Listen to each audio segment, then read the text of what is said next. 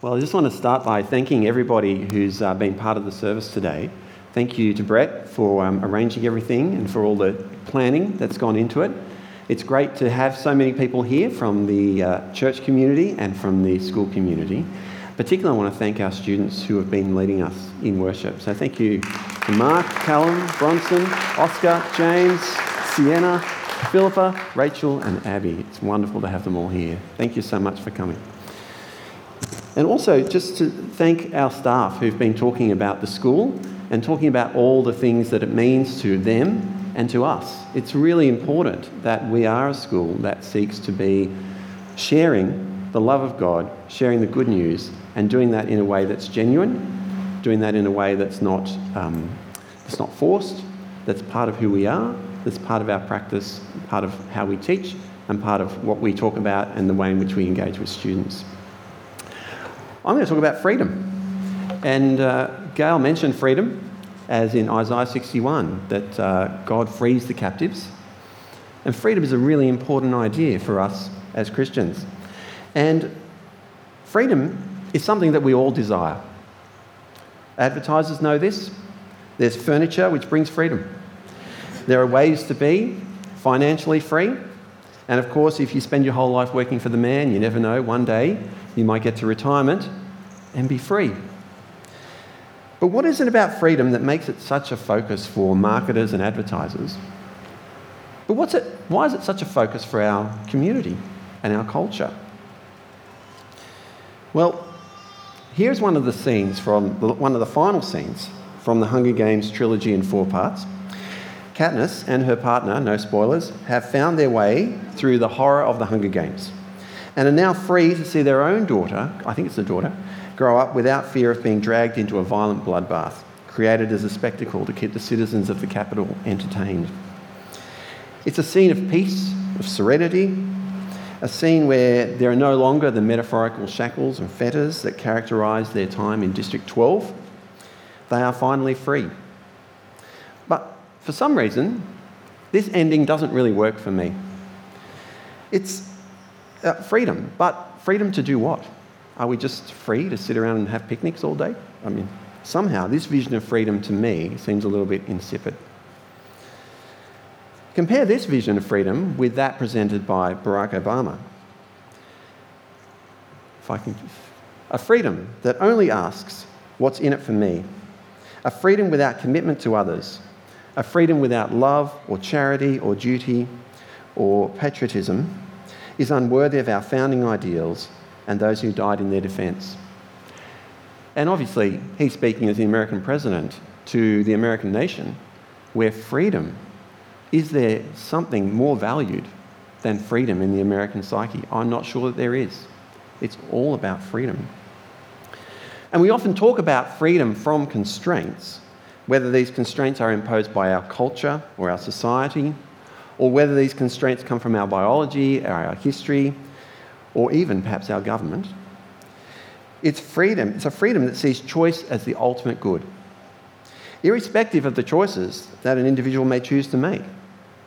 Some have argued that this is the defining feature of modernity.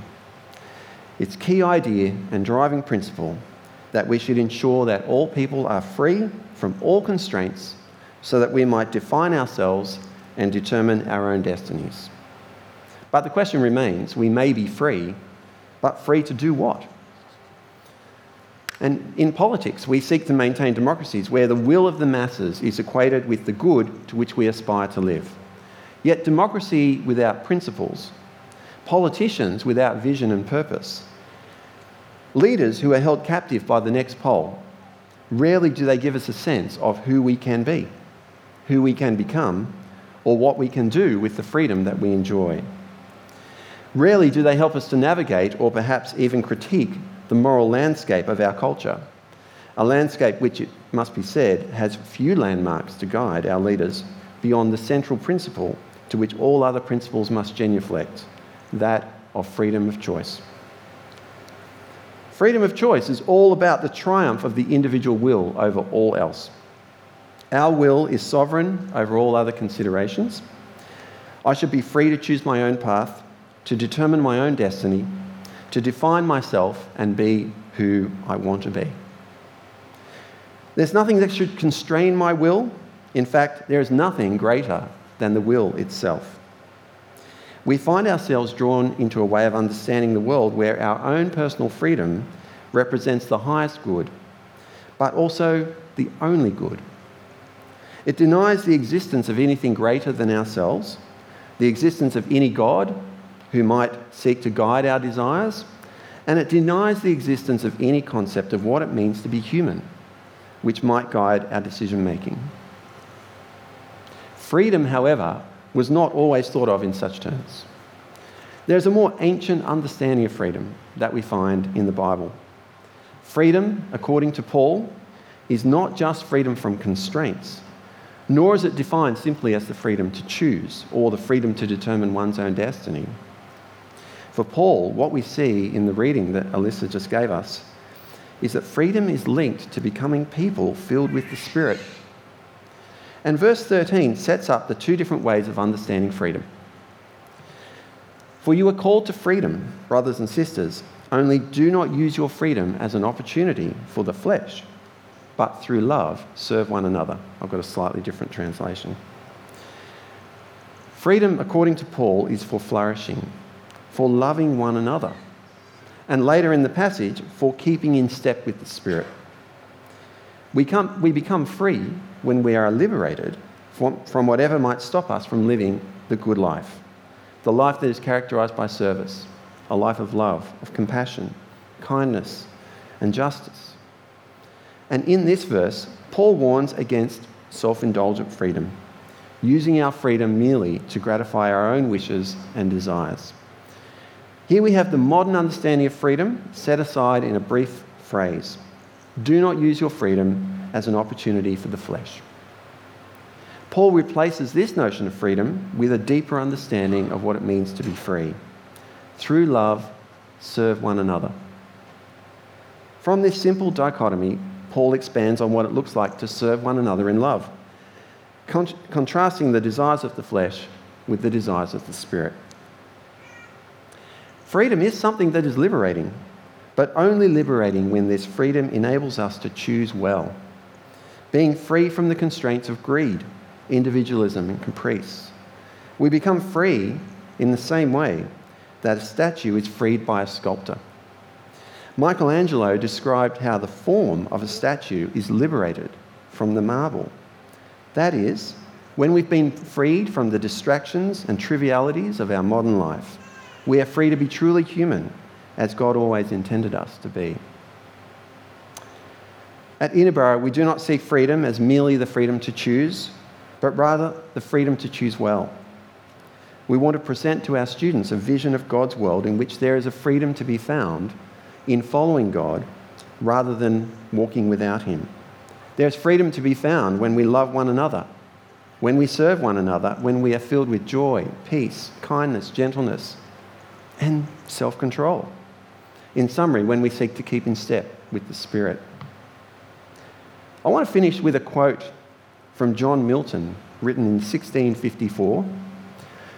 Milton was politically active in England around the time of the interregnum when Charles I was beheaded, that's the king, in 1649, and Oliver Cromwell was installed as the Lord Protector of England. Freedom was a hotly contested concept in the political sphere where some wished to be free from the perceived tyranny of the king, only to find that the alternative did not necessarily bring about any more freedom for the people of England. And despite the uncertainty that accompanied this time of turmoil, Milton's view of freedom was informed by the Bible rather than the political change that was happening around him. And he said this Know that to be free is the same thing as to be pious to be wise, to be temperate and just, to be frugal and abstinent, and lastly, to be magnanimous and brave. I've never seen that definition of freedom in the past 20, 30 years in our culture, but I think it's a really important one.